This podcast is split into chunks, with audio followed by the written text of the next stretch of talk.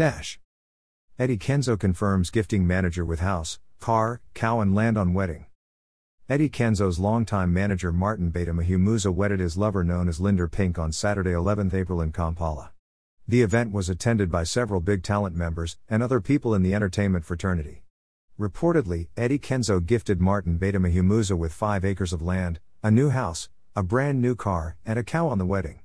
The news was largely shared on social media as Kenzo's fans applauded his generosity.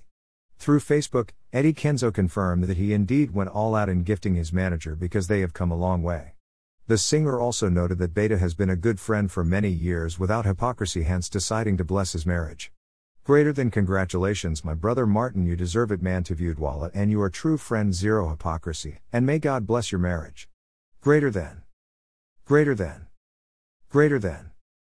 Greater than Eddy Kenzo. Congratulations, Beta and Linder.